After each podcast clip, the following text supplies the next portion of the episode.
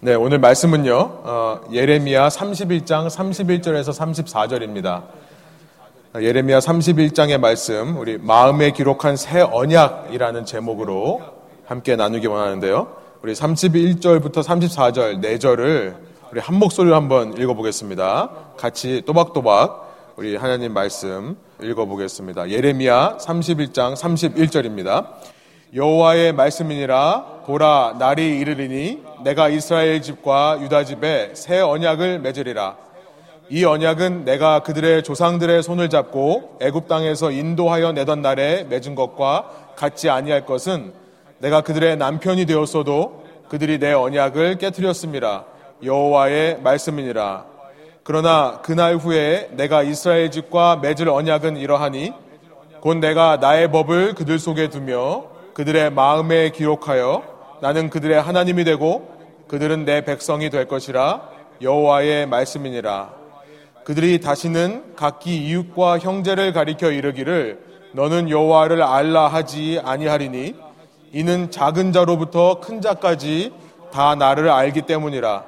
내가 그들의 악행을 사하고 다시는 그 죄를 기억하지 아니하리라 여호와의 말씀이니라. 아멘. 오늘 유명한 예레미야의 말씀인데요. 실은 이 말씀을 준비하며 제가 너무 부족하기 때문에 일주일에 말씀 준비에 시간을 좀 많이 쏟는 편입니다. 다른 목사님들, 뭐 설교자들에 비해서 더 많은 시간이 걸리는 편인 것 같은데 이번 주는 이 자리에 계신 여러분들도 제가 염두에 두고 했지만 특별히 우리 널서리에서 아이들을 보시는 형제님들을 생각하면서 오랜 시간 말씀을 준비했습니다. 우리 널서리도 예배 장소라는 거 기억하시고 아이들 때문에 정신 없으시겠지만 여러분들을 위해 준비한 이 말씀에 좀 귀를 기울여 주시면 감사하겠습니다. 오늘은 아직 우리 가운데 믿음이 없는 분들 또 우리가 믿음이 있기를 소망하는 분들을 품고 준비한 설교입니다. 아이들을 키우며 받는 challenge가 있습니다. 도전 중에 하나는 아이들을 키우면서 받는 도전 중에 하나는 아이들의 편식의 문제죠. 편식이란 자기가 좋아하는 것만을 먹는 성향을 말합니다. 이 아이들이 편식하지 않고 어떻게 다양한 음식을 먹는 아이들로 키워낼 수 있는가가 challenge 중에 하나입니다. 제가 이 이야기를 아내한테 했더니 그래서 한 게 뭐 있는데 그러더라고요. 네, 사실 제가 한 건 별로 없습니다만 음식은 아내가 다 하지만 저도 옆에서 아이들로 하여금 편식하게 하지 않기 위해 노력을 합니다. 오늘 가스페 프로젝트 교재를 보니까 똑같은 이야기로 시작을 해요. 아이들에게 야채를 먹이는 게 참 힘들다. 슬라이드를 보여주시면 꼭 야채만은 아닙니다. 요즘 어떤 아이들은 야채를 잘 먹고 오히려 고기를 안 먹는 아이들이 있다고 일부에서 말씀하시더라고요. 그런데 저는 이제 야채를 안 먹는 아이라고 생각하고 좀 말씀을 준비했습니다. 초록색 채소를 아이들에게 먹이는 일은 생각보다 쉽지는 않습니다.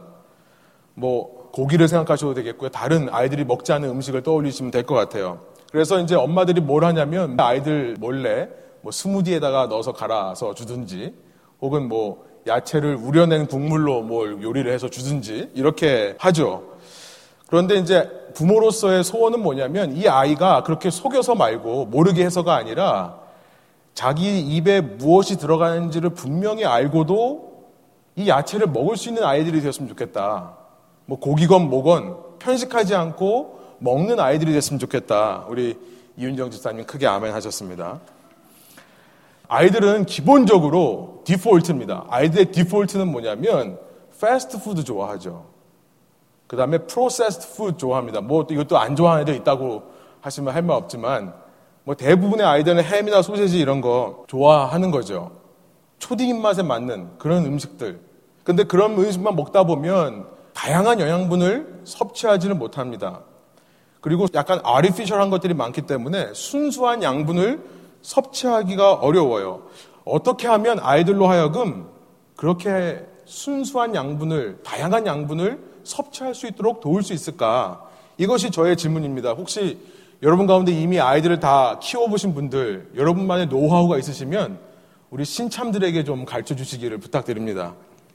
혹은 여러분이 직접 이런 중증을 겪으신 경험이 있다면 어렸을 때 편식이 심했는데 어떻게 어떻게 내가 이겨낸 경험이 있다 하면 우리 순모임에서도 좀 나눠주시기를 부탁드립니다. 아이들에게 정말 반강제적으로 어떨 때는 협박을 하면서 먹이는 것이 아니라요. 혹은 기가 막힌 위장술로 음식을 먹이는 게 아니라 아이들로 하여금 야채를 좋아하게 하는 일. 더 나아가서 그들이 스스로 그 야채를 알아서 찾아 먹도록 하는 일. 이것이 어떻게 가능할까 하냐는 거예요. 우리 청년들은 별로 와닿지 않을 것 같아서요. 우리 청년들에게는 이런 예를 들어볼 수 있겠습니다. 다음 슬라이드인데 우리 뭐 발렌타인데이가 지났죠. 우리 청년 시절에 겪는 도전 중에 하나는 또 청년 시절만 겪는 도전 중에 하나는 내가 어떤 이성과 만나서 결혼할 것인가에 대한 고민이죠. 참 재밌습니다. 청년은 그 고민에 대한 답을 얻음으로 청년 시대가 끝나버려요. 참 이 아이러니컬한. 그런데 고민이 이겁니다. 청년 때의 고민. 저만 그런 고민했는지 모르겠지만 저 사람의 마음을 어떻게 내가 얻어낼 수 있을까? 그런 고민들이 있는 거죠. 왜냐하면 기본적으로 디폴트는 뭐냐면 디폴트는 이것들은 잘생기고 예쁜 것들만 좋아하기 때문에 그래요. 별로 웃지 않으시네요. 예. 약간 패스트푸드 같은 사랑, 프로세스트 밋 같은 그런 사랑. 그런 사람 말고 좀 이렇게 순수하게 생긴 이런 얼굴, 순수한 양분을 줄 수 있는 이런 사람의 마음을 어떻게 하면 알아차게 할 수 있을까? 청년 때 고민입니다. 이 부분에 대해서도 나름 전문가들이라고 생각하시는 분들이 있으시면 우리 청년들에게 좀 나누어 주시기를 부탁드립니다. 설교를 시작하면서 이런 이야기로 시작하는 것은 우리가 하나님을 믿게 되는 것, 더 나아가 여러분 예수 그리스도를 내가 사랑하게 되는 것. 어쩌면 이것이 우리 삶에 일어나는 기적 중에 가장 큰 기적이 아닐까라는 생각이 들기 때문에 그렇습니다. 아이들이 야채를 사랑하게 되는 것보다 그래서 그 야채를 알아서 찾아 먹는 것보다 내가 좋아하는 그 사람이 나를 좋아해 주는 것보다 더 놀라운 것은 뭐냐면 내가 예수님을 사랑하게 되었다는 사실이기 때문에 그래요.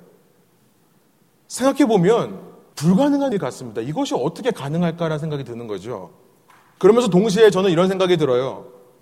우리 가운데 한때는 그 사랑을 느꼈지만 그 사랑이 식었다라고 느끼는 사람들, 그 사람들이 어떻게 그 사랑을 다시 회복할 수 있을까라는 질문을 해볼 수 있다는 거죠. 특히 우리 가운데 말씀드린 대로 믿음이 없는 형제 자매들에게 어떻게 그 믿음을 심어줄 수 있을까? 그리고 더 나아가서 예수님을 사랑하는 사람들로 세워줄 수 있을까? 라고 하는 고민이 드는 것입니다. 어쩌면 우리는 너무 쉽게 믿음을 강요하는지도 모르겠어요. 내가 내 마음속으로부터 우리가 아이들에게 왜 야채를 안 먹냐, 야채 좀 먹어봐라고 하는 것처럼, 그게 다그치는 것처럼, 믿음이 없는 사람들을 향해 왜 못 믿냐, 왜 못 받아들이냐, 그러면서 나도 몰래 그런 마음이 속에 있기 때문에 무시하는 말과 행동에 나갈 수가 있고요. 그래서 믿음을 반강제적으로 요구하거나 혹은 완벽한 위장술로 무언가를 해보려는 그런 마음이 있는 것은 아닌가. 여러분, 단지 억지로 먹어라라고 해서 해결된 문제가 아닙니다. 억지로 좋아하라고 해서 해결될 수 있는 문제가 아니죠. 그 사람의 마음이 바뀌어야 되는 문제입니다.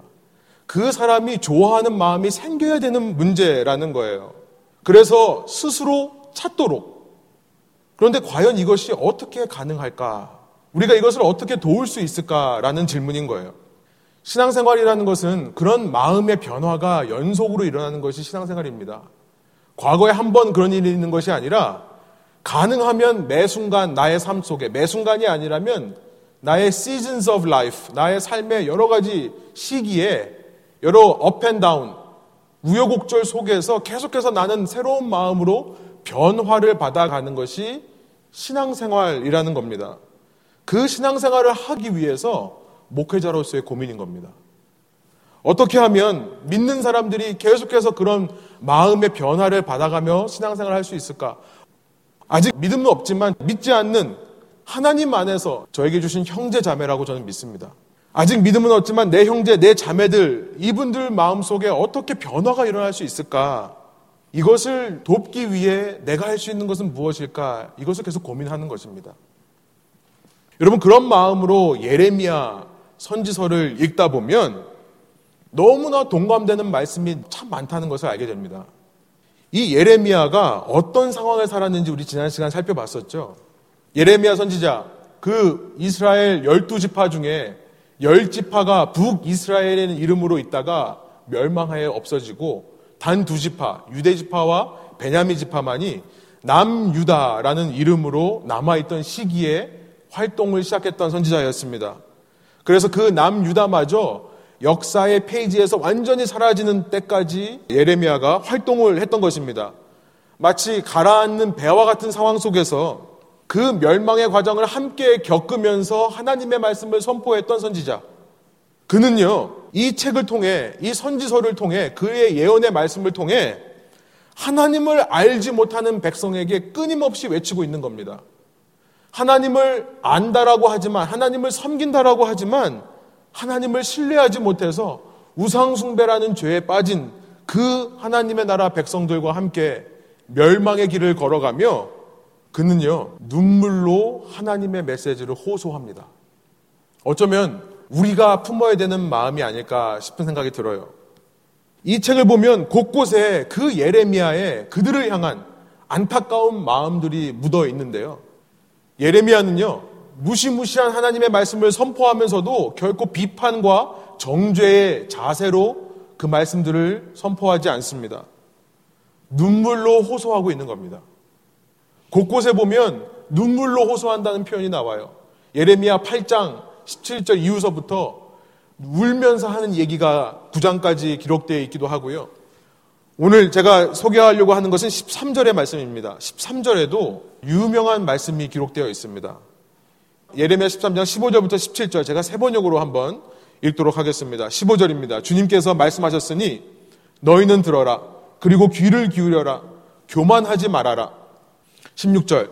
너희는 주님께서 나를 어두워지게 하시기 전에 너희가 어두운 산 속에서 실족하기 전에 주 너희 하나님께 영광을 돌려라. 그때에는 너희가 빛을 고대해도 주님은 빛을 어둠과 흑암으로 바꾸어 놓으실 것이다.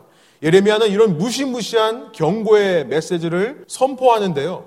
비판과 정죄의 자세로 하는 것이 아니라 다음 17절에 보니까 눈물로 하고 있습니다.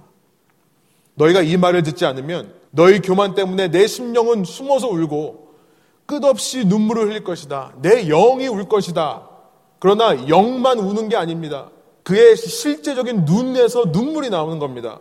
다음이에요. 주님의 양떼가 포로로 끌려갈 것이므로 내 눈에서 하염없이 눈물이 흐를 것이다. 저는 예레미야서에서 좋아하는 말씀 중에 이 13장의 말씀을 좋아합니다. 여기서부터 예레미야의 별명이 Weeping Prophet이라는 별명이 붙었습니다. 눈물의 선지자라는 별명이에요. 여러분 사람의 눈물이라는 것은 참 신기합니다. 눈물이 난다는 것만큼 저는 이렇게 표현하고 싶어요. 비이성적이고 비논리적인 것은 없다. 그러나 비이성적이고 비논리적이지만 너무나 인간적인 것이다라고 저는 생각을 합니다. 제가 왜 비논리적이고 비이성적이라고 생각하냐면 물이라는 것은 우리의 육체에 생명을 유지하기 위해 꼭 필요한 것이 물입니다. 우리의 몸은 70%가 물로 되어 있다고 하죠. 물이 없으면 우리는 목말라 갈증으로 인해 죽기까지 합니다.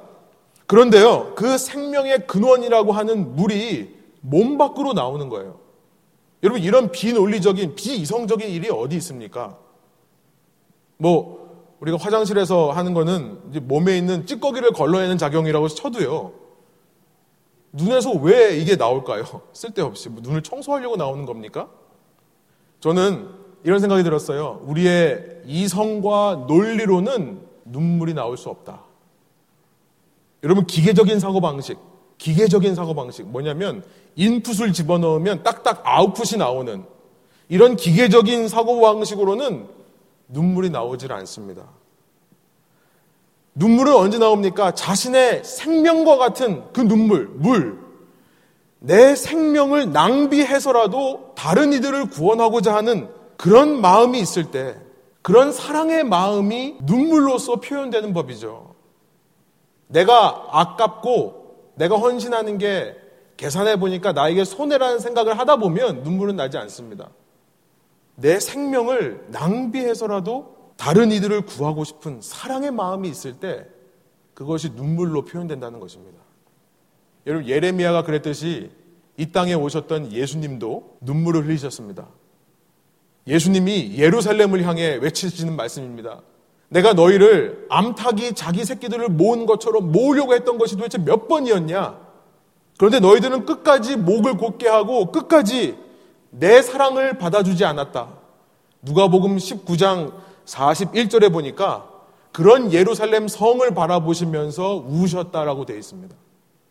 요한복음 11장 35절에 보니까 이 땅에서 죄로 인해 죽을 수밖에 없는 인생들, 너무나 사랑하는 사람들이지만 그들의 죄로 인해 죽을 수밖에 없는 친구를 보며 나사로를 보며 예수님이 우시는 장면이 기록되어 있습니다.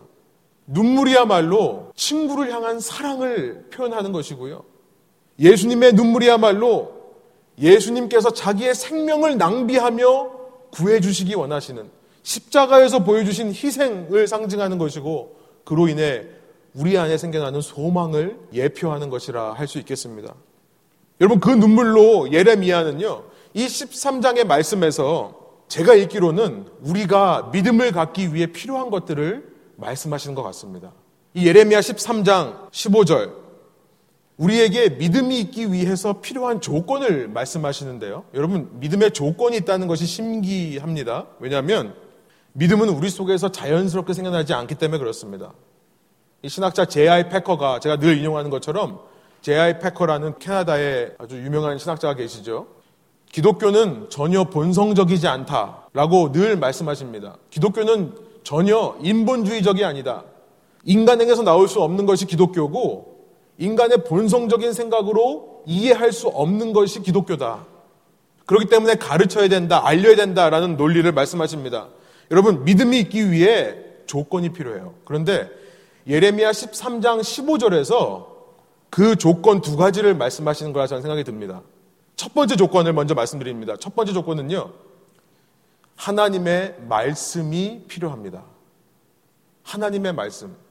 믿음을 갖기 위해 첫 번째 선제 조건은 뭐냐면 선행되는 조건은 뭐냐면 하나님의 말씀이 우리 귀에 들려야 되는 것입니다.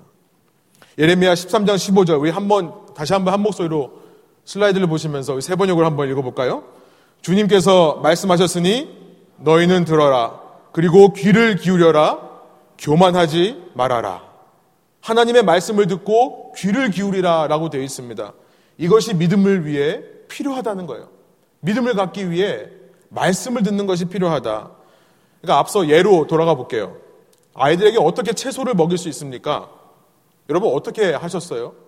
채소가 아니라 아이들이 싫어하는 음식 어떻게 먹였습니까? 아이들 붙잡고 설득하지 않습니까? 야, 너 이것만 먹으면 네가 좋아하는 것만 먹으면 골고루 영양분을 섭취할 수가 없어. 그러면 쉽게 병이 걸릴 수도 있어. 너 야채 안 먹으면 실제로 제가 저희 아들한테 했던 얘기인데요. 너 야채 먹지 않으면 너 응가가 잘 안 나와. 화장실에서 힘들어. 아이들은요, 보기만 해도 끔찍해 보이는 그 초록색 물질을 엄마 아빠가 해준 얘기를 듣고, 아, 그런가 하면서 조금 조금씩 try 해보기도 합니다. 우리 연인 관계로 생각을 해보면, 여러분, 연인 관계, 그 사람의 마음을 얻기 위해 대화가 필요한 것이 당연하지 않습니까? 남녀가 그냥 서로 멀뚱멀뚱 쳐다보다가 결혼하는 법이 있습니까? 그런 법은 없죠. 대화를 통해 서로의 이야기를 듣는 일들이 필요합니다. 그 사람의 말을 들으면서 아, 이 사람은 어떤 사람이구나. 이 사람은 무엇을 좋아하고 무엇을 싫어하는구나를 파악하면서 그 사람을 더 알게 되면 그 사람에 대한 관심과 사랑이 더 자연스럽게 생겨나는 법이에요. 우리가 하나님을 믿게 될 때 있어서 아무 노력 없이 그냥 믿는 것이 아니라 계속해서 하나님의 말씀을 듣는 것이 중요하다는 것입니다. 그런데 여러분, 하나님의 말씀을 들어야 한다고 하니까 우리의 선입견이 있어요. 하도 교회에서 이거 해라, 하지 마라라는 얘기를 들었거든요. 그러니까 하나님의 말씀을 들어라고 하니까 왠지 부담스러운 마음이 들 수 있습니다. 여러분, 하나님의 말씀, 어떤 말씀을 들어야 되는지 예레미야 13장 15절부터 17절이 말씀하시는데요. 여러분, 저는 목회자의 한 사람으로서 죄송합니다. 왜냐하면 목사들이 강단에서 진짜 하나님의 말씀 외에 너무 쓸데없는 말을 많이 하는 것 같아요. 그래서 그런 선입견이 생긴 것이 아닌가. 여러분, 저는 이렇게 표현하고 싶습니다. 우리가 들어야 되는 하나님의 말씀은 다른 얘기가 아니라 어떻게 교회를 운영하고 어떻게 내 말을 들어야 되고 어떻게 교훈적인 설교 어떻게 어떻게 살아야 된다라고 하는 세상의 지혜를 얻을 수 있는 그런 것이 아니라요. 하나님의 말씀은요. 다음 슬라이드 보여주시면 저는 이렇게 표현합니다. Listening to his heart. 그의 마음을 듣는 거예요. 그의 마음. 무슨 마음입니까? 그가 왜 눈물을 흘리는지를 듣는 거라는 것이에요. 그가 왜 눈물을 흘리는지, 예레미야가 왜 눈물을 흘리면서 이 이야기를 전하고 있는지 그 마음을 듣는 것이 바로 하나님의 말씀을 듣는 겁니다. 여러분, 예레미야가 왜 생명의 물을 쏟아냅니까? 예수님께서 왜 생명의 물을 쏟으시면서 우십니까? 예수님께서 십자가 위에서 왜 피와 함께 물을 흘리셨다라고 되어 있습니까? 그 이유에 대해 듣는 것이 하나님의 말씀을 듣는 겁니다. 소원하옵기로는요, 우리 중에 먼저 믿음이 있으신 분들, 여러분 저는요, 우리가 자꾸 말만 하려고 하지 말고요, 말보다 눈물을 먼저 쏟는 저희가 되기를 원합니다. 실제 눈에서 눈물 쏟을 수도 있지만요, 마음의 눈물. 여러분, 우리 공동체가 예레미야와 같은 마음을 품는 공동체가 되어서요, 예수님과 같은 마음을 품는 공동체가 되어서요, 이 공동체 내에 아직 믿음을 갖지 못한 우리 형제 자매들에게 이 공동체만 있는 것이 아니라 지금도 이 땅에 수많은 사람들이 오늘은 쉬는 날이라고 생각하고 오늘은 노는 날이라고 생각하고 하루를 보내고 있는 이 도시를 바라보며 마음으로 우는 공동체가 되기를 소원합니다. 그리고 그 눈물의 이유에 대해서 조심스러운 마음으로 겸손한 마음으로 알려줄 수 있기를 원합니다. 그것도 모르냐는 식의 왜 믿지 못하는 식의 무시와 답답함 때문에 일어나는 강요가 아니라 주님께서 선지자를 통해 수백 년 동안 보여주신 그 오래 참음으로 그 자비와 관용으로 조심스럽게 우리 눈물의 이유를 알려주기를 원합니다. 그게 하나님의 말씀이에요.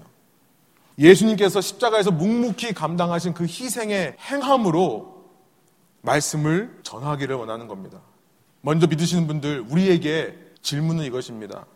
오늘 내 눈에 그런 눈물이 있습니까? 우리 중에 아직 믿음이 없으신 분들은 혹은 저희 가운데 나는 믿음이 있다고 생각을 하지만 또 돌아서면 믿음이 없다라고 생각하는 내 믿음이 이렇게 흔들린다라고 생각하시는 분들이 있다면 저는요 오늘 설교를 통해 또 오늘만이 아니라 앞으로 제가 하는 평생의 설교를 통해 여러분들은 단 한 가지만 집중하시기를 원해요. 그 한 가지란 뭐냐면 예수님께서 왜 오늘 나를 보며 눈물을 흘리실까라고 하는 것입니다. 여러분 그것만 집중하시기 바랍니다. 예수님께서 오늘 나를 보면서 눈물을 흘리신다면 왜 흘리실까?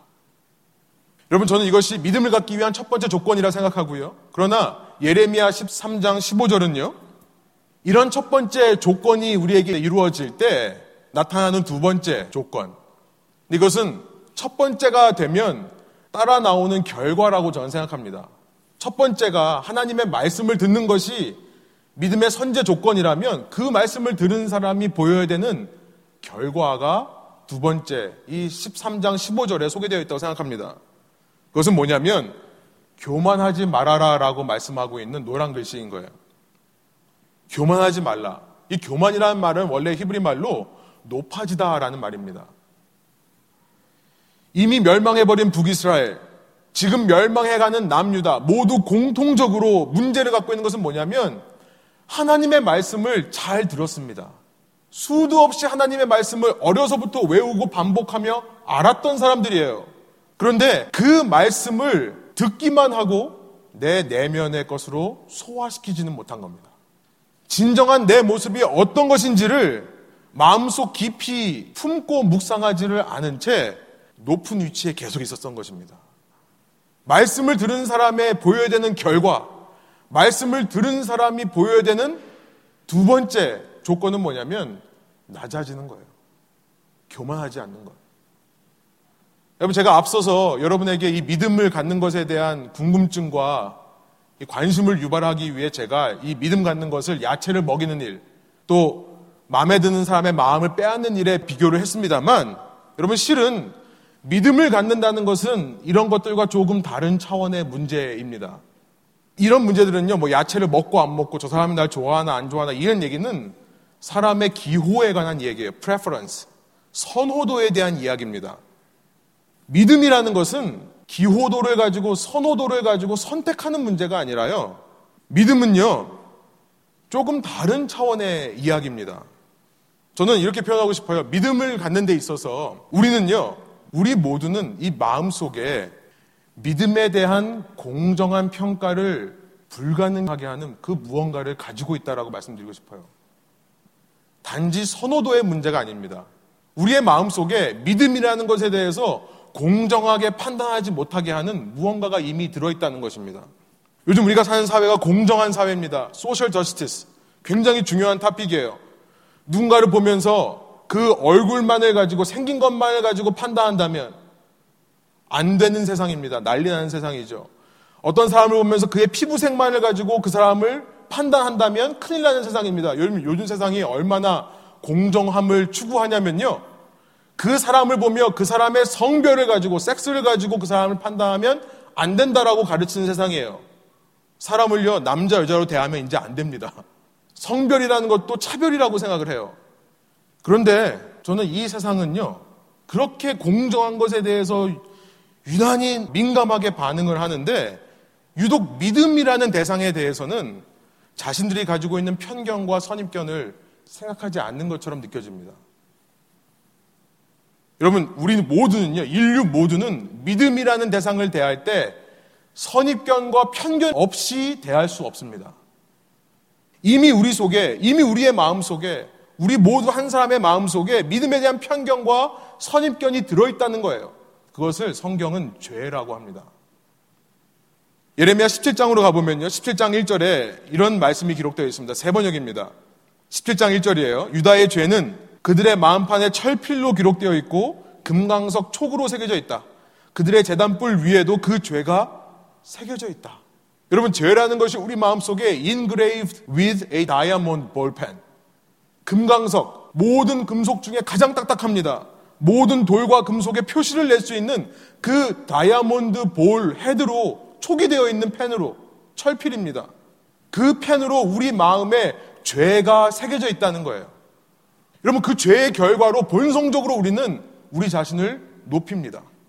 우리 자신을 본성적으로 하나님까지 올려 앉힙니다. 이것이 죄의 정의라는 거예요. 그래서 우리가 본성적으로 믿음이라는 대상을 대할 때 우리 본성적으로 믿음에 대한 편견이 생겨요. 믿음에 대한 선입견이 있는 겁니다. 무슨 말이냐면 믿음을 이해 못하는 거예요.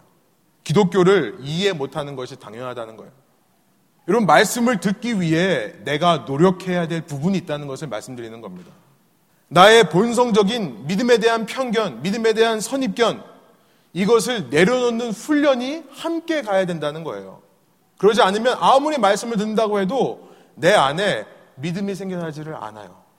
나의 높아진 마음을 스스로 낮춤이 없이는 아무리 말씀을 들어도 다른 말로 말해서 제 표현으로 아무리 하나님의 눈물을 봐도 그 의미가 마음에 깨달아지지를 않는다는 말씀입니다. 그럼 중요해요. 중요한 말씀입니다. 나의 높아진 마음을 스스로 낮춤이 없이는 아무리 하나님의 말씀을 들어도 다른 말로 말해서 제 표현으로 아무리 하나님의 눈물을 봐도 그 눈물의 의미를 깨달을 수 없다는 말씀이에요. 내 본성적인 죄의 문제를 내려놓으려는 노력이 없으면. 예레미야 17장 9절에 보니까요. 이렇습니다. 만물보다 더 거짓되고 아주 썩은 것은 사람의 마음이니 누가 그 속을 알 수 있습니까?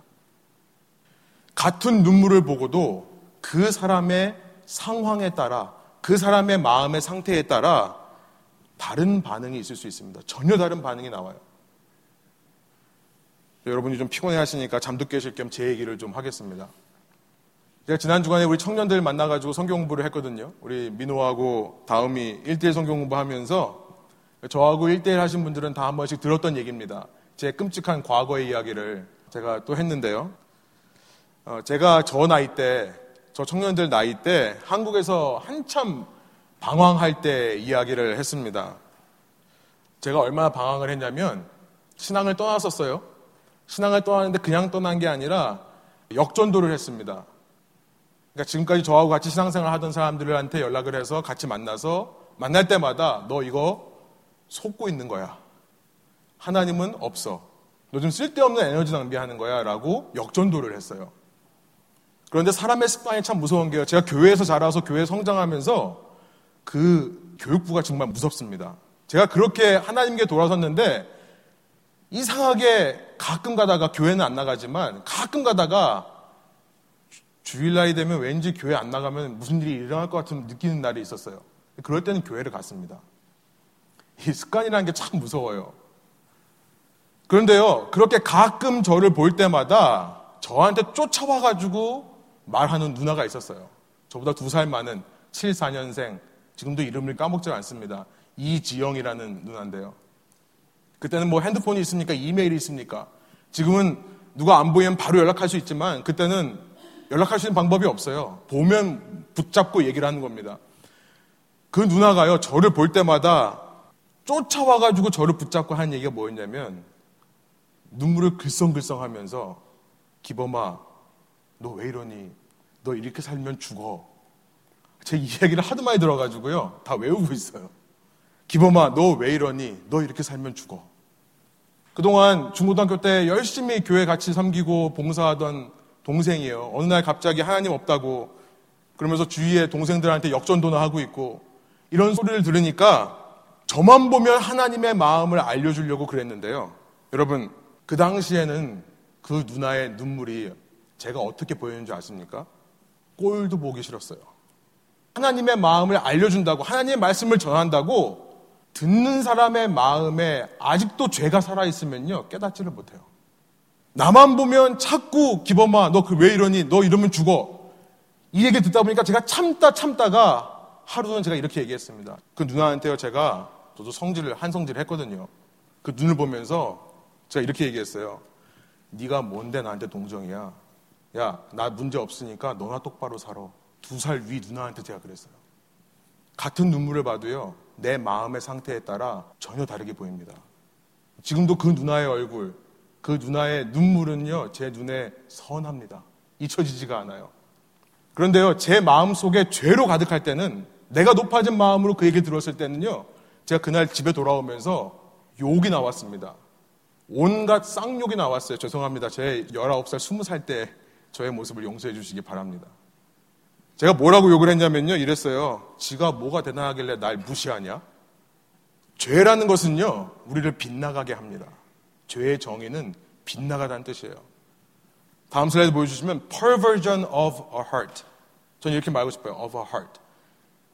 이 마음이 부패되는 거예요. 그래서 무엇이 소중한지, 무엇에 눈물을 흘려야 되는지, 무엇을 슬퍼해야 되는지를 분간하지 못하게 해요. 빗나가는 겁니다. 잘못된 판단을 하게 하는 것이 죄예요. 정말 이 예레미야의 17장 9절의 말씀처럼 만물 중에 가장 부패하고 거짓되고 썩은 것이 죄가 있는 사람의 마음이 맞습니다. 그런데요, 똑같은 눈물이 회심하고 난 이후에는 어떻게 기억되는 줄 아십니까? 지금 저를 잊게 한, 오늘 지금의 저를 잊게 한 그 얼굴과 그 눈물이요, 넘어지고 실망할 때마다 생각이 나요. 내 자신에게 실망할 때마다 그 얼굴이 생각이 나요. 그분 외에도 제 삶에 많은 영향을 준 제 아내를 포함해서 수많은 사람들이 있습니다만 그 누나의 얼굴 그 중에 하나예요. 평생 한 사람의 마음 속에 원동력이 되게 한 그 눈물이 되어 있다는 거예요. 여러분 신앙이 있는 분들에게 다시 질문하기를 원합니다. 오늘 내 눈에 그런 눈물이 있습니까?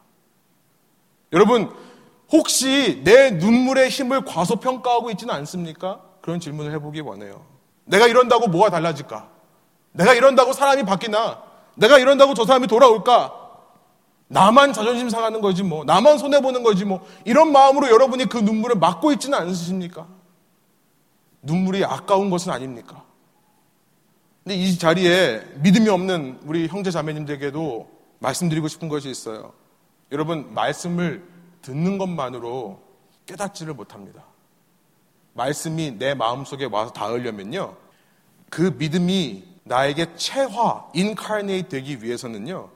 말씀이 내 삶의 역사가 이루어지기 위해서는요. 반드시 나의 높아진 위치가 교정되어야 됩니다. 내 높아진 자세가 낮추어져야 돼요. 여러분 그렇다고 오해하지 마세요. 우리 믿음이 없으신 분들 높아진 것에 낮아져야 된다고 하니까 완전히 밑바닥으로 내쳐져야 된다고 생각하지 마세요. 자꾸 교회에서 그렇게 이미지를 주는 것 같아요. 너 완전히 깨져야 된다. 완전히 부서져야 된다. 물론 그렇게 해서 하나님께 돌아오는 사람들도 있습니다. 까불다가 정말 맞고 돌아오는 사람들도 있어요. 그런데요, 믿음을 갖는다는 것은 그렇게 드라메릭한 게 아니에요. 저는 에스겔에서 47장 3절의 표현으로 이렇게 말씀드리고 싶어요. 얕은 물에서부터 시작하는 겁니다. 얕은 물. 언제나 그렇듯 얕은 물에서 시작하는 거예요. 처음부터 내 삶을 다 내려놓고 내 삶을 다 헌신하는 것이 그것만이 믿음이라고 오해하지 마십시오. 그런 사람들도 있습니다만 우리 대부분은요, 작은 한 계단이라도 내려가는 노력으로 시작하는 거예요. 자꾸 그런 큰 믿음만, 그런 위대해 보이는 믿음만 믿음이라고 하니까 저는 믿음이 없는 분들하고 얘기하면서 많은 느낌을 받는 것 중에 하나는 뭐냐면 여러분 이미 그 사람 마음속에 믿음이 와 있어요. 이미 있습니다. 너무 큰 것만 보다 보니까 내 속에 와 있는 믿음을 모르는 거예요. 단 한 걸음이라도 말씀 앞에서 자신의 높아졌던 것을 인정해 보고 그 말씀하시는 만큼만 한번 따라가 보세요. 깊은 믿음, 큰 믿음이라는 것은 그렇게 따라가다 보면 내 인생의 후반부에 얻어지는 것이죠. 처음부터 그만큼의 믿음이 요구되는 것 아닙니다. 자, 하나님의 말씀을 듣고요. 그 앞에서 겸손한 마음이 들었다면 여러분 이 두 가지 조건에서 저는 이렇게 말씀드리고 싶어요. 우리가 할 수 있는 노력은 끝났다. 하나님의 음성을 듣고 그 음성 앞에서 낮추는 자세를 했다면 우리가 할 수 있는 것은 끝난 겁니다. 우리가 만일 믿음을 갖기 위해서는 이거 하고 저거 하고 이렇게 이렇게 하면 된다라고 믿음을 step by step으로 노하우로 전수할 수 있다라고 말한다면 우리는 성경 말씀을 정면으로 거역하는 겁니다. 에베소서 2장 8절부터 9절이에요. 이런 말씀이 있습니다. 여러분은 믿음을 통하여 은혜로 구원을 받았습니다. 이것은 여러분에게서 난 것이 아니요 하나님의 선물입니다. 여기 보니까요. For by grace you have been saved through faith. 믿음으로 구원을 받았다고 하면서 그 믿음은 이렇게 말하는 거예요. 그 and this is 그 믿음은 not your own doing. 당신의 행위로부터 나온 것이 아닙니다라고 분명히 선포하고 있어요. 구절이죠. 행위에서 난 것이 아닙니다. 그러므로 아무도 자랑할 수 없습니다. 여러분 앞서 두 가지는 준비 작업에 불과한 겁니다. 준비 작업. 지난주에 우리 한 형제님이 그런 얘기를 해서 제가 생각이 났는데요. 우리 공부하다 보면 시험 공부하다 보면 꼭 이런 사람들이 있죠. 공부하려고 딱 앉으면 이제 정리부터 해야 되는 사람. 그죠? 그러니까 지금 이제 내일 모레 시험인데 정리를 해야 돼요. 몇 시간 동안 열심히 정리를 합니다. 그럼 정리하고 나면 어떻게 되죠? 배고파져요. 배고프면 뭐 먹으면 이제 졸리기 시작합니다. 이거 공부한 겁니까? 안 한 겁니까? 아직 안 한 거죠. 그 책상 치워놓고 공부했다고 생각하는 사람 없죠? 여러분, 이 두 가지 했다고 해서 하나님의 말씀을 듣고 내가 그 앞에 조금 움츠렸다고 해서 믿음이 생기는 겁니까? 아니요. 준비 작업에 불과하다는 겁니다. 마지막 세 번째로 내 안에 믿음이 생겨날 수 있는 중요한 근거와 이유가 우리가 읽은 예레미야 31장입니다. 우리가 함께 읽은 31장의 이 세 번째 이유와 근거를 말씀하세요. 31절 여호와의 말씀이니라 보라 날이 이르느니 내가 이스라엘 집과 유다 집에 새 언약을 맺으리라. 어떻게 믿음이 가능합니까? 하나님께서 움직이시는 거예요. 사람이 하는 것이 아닙니다. 32절 이 언약은 내가 그들의 조상들의 손을 잡고 애굽 땅에서 인도하여 내던 날에 맺은 것과 같지 않다. 왜냐하면 이전 율법은요, 하나님께서 돌판에 쓰신 겁니다. 그 돌판에 쓰신 율법을 통해 사람들은 수도 없는 하나님의 말씀을 들었습니다. 오늘 너희가 이런 하나님의 말씀을 듣거든 목을 곧게 하지 마라. 이런 말씀을 듣거든 교만하지 마라. 너희 자신을 낮춰라는 말을 수없이 들었습니다. 그런데도 그런 남편을 배반하고 다른 남자한테 한눈을 팔았던 유다 백성이에요. 내가 그들의 남편이 되었어도 그들이 내 언약을 깨뜨렸습니다. 여호와의 말씀이라. 그러면 이제 어떻게 하나님께서 새로운 언약을 이루시는가? 33절입니다. 우리 한번 한 목소리 한번 읽어볼까요? 그러나 그날 후에 내가 이스라엘 집과 맺을 언약은 이러하니 곧 내가 나의 법을 그들 속에 두며 그들의 마음에 기록하여 나는 그들의 하나님이 되고 그들은 내 백성이 될 것이라 여호와의 말씀이니라. 여러분 돌판으로 써 있던 그 말씀을 외우고 지키라 말했지만 그들은 하지 않았습니다. 그런데 이제 그 법이 어디에 쓰여진다고요? 우리 마음에. 우리 마음에. 여러분, 저는요, 이게 복음이라 믿습니다. 굿뉴스, 복음은 뭐냐면, 여러분, 하나님께서 글씨를 쓰시면요, 하나님께서 우리 마음에 글씨를 쓰시면, 죄라는 것이 아무리 금강석 펜으로 써 있다 하더라도 지워질 줄 믿습니다. 이게 복음이에요. 세 번째 하나님이신 성령 하나님의 위대한 사역이 바로 이것입니다.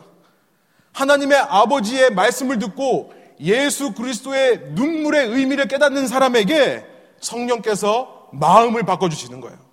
성령이 마음을 바꿔주시면요. 어떤 인간의 죄악도 바뀔 줄 믿습니다. 사람의 마음이 어떻게 바뀝니까? 우리가 아무리 논리적으로 정보를 제공하고 설득한다고 해도 사람이 마음이 바뀝니까? 조금씩 내가 양보해서 한 발자국 내려가 봐야겠다. 속는 셈 치고 한번 따라가 보자. 이걸로 충분합니까? 아니요. 성령께서 역사하셔야 되는 겁니다. 성령께서 우리의 마음 속에 역사하셔서 우리 마음을 바꿔주셔야 되는 거예요. 이것이 우리가 예배 드리는 이유입니다. 예배 드리면서 우리가 소원하는 것이 한 가지 있다면 오늘 기도하신 대로 오늘 태영이가 기도한 대로 성령께서 우리의 마음을 바꿔주는 거예요. 내가 내딛는 한 발자국 위에 성령께서 함께 해주시는 거예요. 여러분 이것을 위해 기도가 쌓여야 되는 겁니다. 그 사람이 기도해야 되고요. 그 사람을 위해 수많은 사람들이 중보 기도를 해야 되는 겁니다. 우리는 자꾸만 조급해져요. 내가 뭔가를 해야 된다고 생각을 하니까 우리는 조급하다 보니까요. 내 답답함이 자꾸만 표현이 돼요. 그러다 보면 상처만 자꾸 줍니다. 하나님께서 그렇게 하지 마시래요. 34절이에요. 그들이 다시는 각기 이웃과 형제를 가리켜 이르기를 너는 여호와를 알라 하지 아니하리니 이는 작은 자로부터 큰 자까지 다 나를 알기 때문이라 내가 그들의 악행을 사하고 다시는 그 죄를 기억하지 아니하리라 여호와의 말씀이니라. 여러분 구원에 관한 한 전적인 주권 하나님께 맡겨드리시기 바랍니다. 우리가 죄를 지어도 하나님께 지은 거고요. 우리의 죄를 사해도 하나님이 사해 주시는 거예요. 설교 초반에 말씀드린 대로 오늘 우리가 하나님을 믿게 된 것, 예수 그리스도를 내 삶의 구주로 영접하게 된 것은 우리 삶에 일어난 기적 중의 기적입니다. 어떻게 내가 믿게 되었는가 이해가 안 돼요. 여러분 그 기적을 정말로 체험한 자가 맞다면 하나님을 신뢰하고 그분께 맡겨드리십시오. 나 같은 사람도 구원하실 수 있는 하나님. 나는 그저 끊임없이 그 하나님 앞에서 내가 말씀대로 사는 거예요. 말씀대로 살면서 내 속에 가득해지는 말씀을 흘려보내는 겁니다. 계속 흘려보내는 거예요. 기대한 게 아닙니다. 내가 받은 은혜를 계속 나눠주는 거예요. 그러면서 그들이 예수님의 눈물을 깨달을 수 있도록 내가 사랑의 눈물을 보이는 거죠. 그것으로 충분합니다. 말씀을 흘려보내고 그들을 위해 울어주는 걸로 충분합니다. 구원에 관한 한 전적인 하나님의 주권과 권리를 인정하며 그분께 맡겨드릴 때 자유함이 있습니다. 아직 주님을 만나지 못한 형제 자매 여러분께 저는 선포하고 싶습니다. 여러분은 이미 믿음이 있으세요. 그러지 않았으면 이 설교를 듣지 않았을 것입니다. 이 자리에 있지 않을 겁니다. 누가 이 녹음 파일을 준다고 해서 듣지 않을 겁니다. 말씀을 통해 주님의 눈물을 만나시기를 소원합니다. 한 걸음만 낮아지셔서 그 의미를 깨달으시기를 소원합니다. 그럴 때 성령께서 고아와 같이 여러분을 버려주지 않으시고 여러분과 함께 해주실 것을 믿습니다. 함께 기도하시겠습니다. 주님 이 시간 말씀을 들으며 주님 앞에 우리의 삶을 올려드립니다. 내가 나를 알지 못하고 내 속에 무엇이 들어있는지도 잘 알지 못합니다. 그런데 어, 그런 우리를 주님은 하나님은 더 잘 알고 있는 줄을 믿습니다. 나를 누구보다 잘 아시는 주님, 이 시간에 주님의 말씀이 우리의 귀에 들려지게 하여 주시고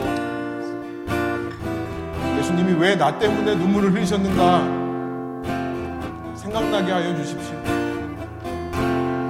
작은 자리로, 낮은 자리로 내려갈 때 주님께서 우리의 마음 속에 그 주님의 눈물의 진정한 의미를 깨달을 수 있도록 인도하여 주십시오. 그런 준비 자세가 되었을 때 무엇보다 성령께서 우리 마음 가운데 역사해 주셔서 우리의 마음을 바꿔주실 줄 믿습니다. 주님의 형상으로 날마다 바꿔지기에 될 줄로 믿습니다. 주님,